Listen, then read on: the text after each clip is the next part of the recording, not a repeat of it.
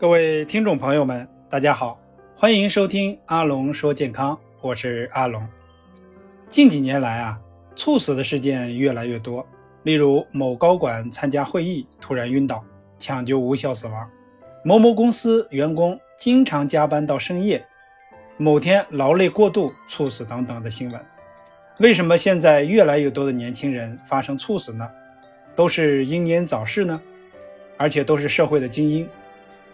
提前预防是非常重要的，也要引起年轻人的警惕。很多年轻人认为自己身体很健康，所以生活上和饮食上不加控制，短期内并不会有什么问题出现。但是长期以往就会伤害到我们的身体，尤其是重要的脏器，比如大脑、心脏、肾脏等等，引起高血压、糖尿病等慢性疾病，都会导致我们大脑、心脏。肾脏发生病变，严重后果就会出现脑出血、心脏衰竭、动脉硬化、肾脏衰竭等等疾病。猝死的发生是短时间的，突然快速引起的，在猝死发生之前没有太明显的感觉症状，各个年龄都有可能导致猝死。猝死人群之前会患有高血压、心血管疾病方面的慢性疾病，偶尔的情绪激动。或者高压紧张，瞬间对心脏、大脑产生严重损伤，就会导致晕倒猝死。我们发现，导致猝死的人群生活不规律，工作上也非常紧张，压力也很大。改善这六个方面，可以有效防止猝死。其一，养成良好的饮食习惯，做到全面均衡饮食方法，食物要多样，一日三餐要按时。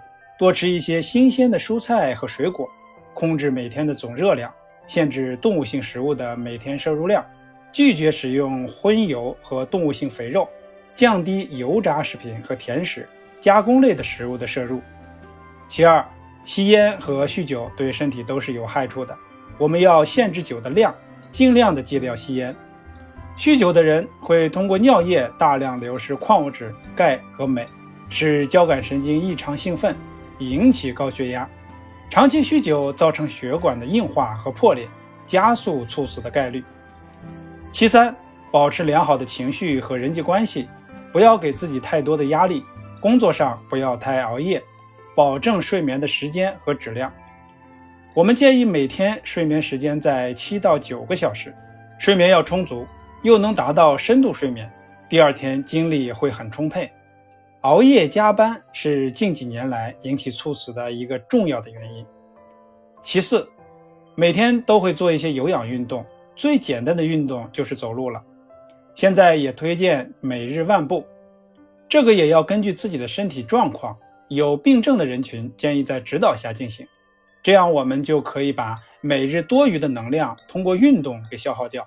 另外，运动也是减压的一种有效的方法。其五。每天要适当的加些餐，建议上午和下午的时间不要吃夜宵，保证每日饮水的量，建议一千五到一千七百毫升。早上起床后和晚上睡觉前两个小时，提倡少食多餐，每餐在七八分饱就可以了。身体脏器该休息的时候，不要给增加负担。其六，每年定期的做体检，及时的发现引起猝死的一些疾病。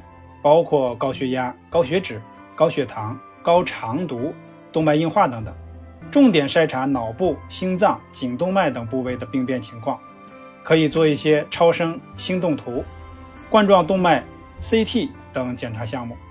血压、血糖、血脂、肠毒方面的问题，一定要很好的控制住。服用药物的人定时吃药，也可以通过慢病康复技术让疾病可以逆转康复。每年都有年轻人猝死的事件发生，身体健康应该越来越得到年轻人的重视。猝死发生都是长时间的生活和饮食方法不当而导致的。我们希望从生活中的点滴做起，预防疾病的发生以及预防猝死事件。好，感谢您的收听，欢迎点击关注，我们下期再见。